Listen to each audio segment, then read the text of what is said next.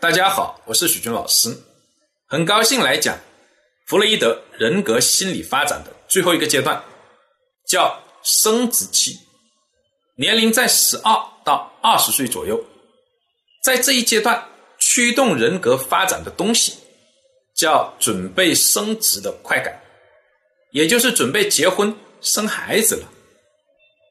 性能量经过潜伏期的积累，在这一个阶段来个大爆发。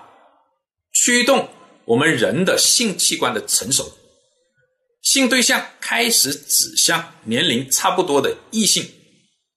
开始有了性生活、性关系的概念或者是行为，慢慢的开始呢结婚生孩子，到这里性心理就发展成熟了。对于这个阶段，弗洛伊德没有过多的研究，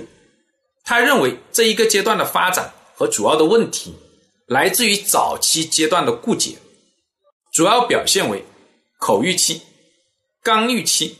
和生殖器期这三个阶段。换言之，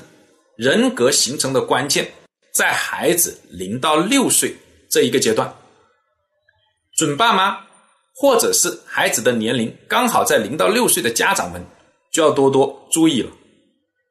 讲到这里。弗洛伊德的人格发展就讲完了，包括它的基本原理、各个阶段的特征，以及问题，以及如何顺利的过渡，都讲完了。在下一个部分呢，会跟大家分享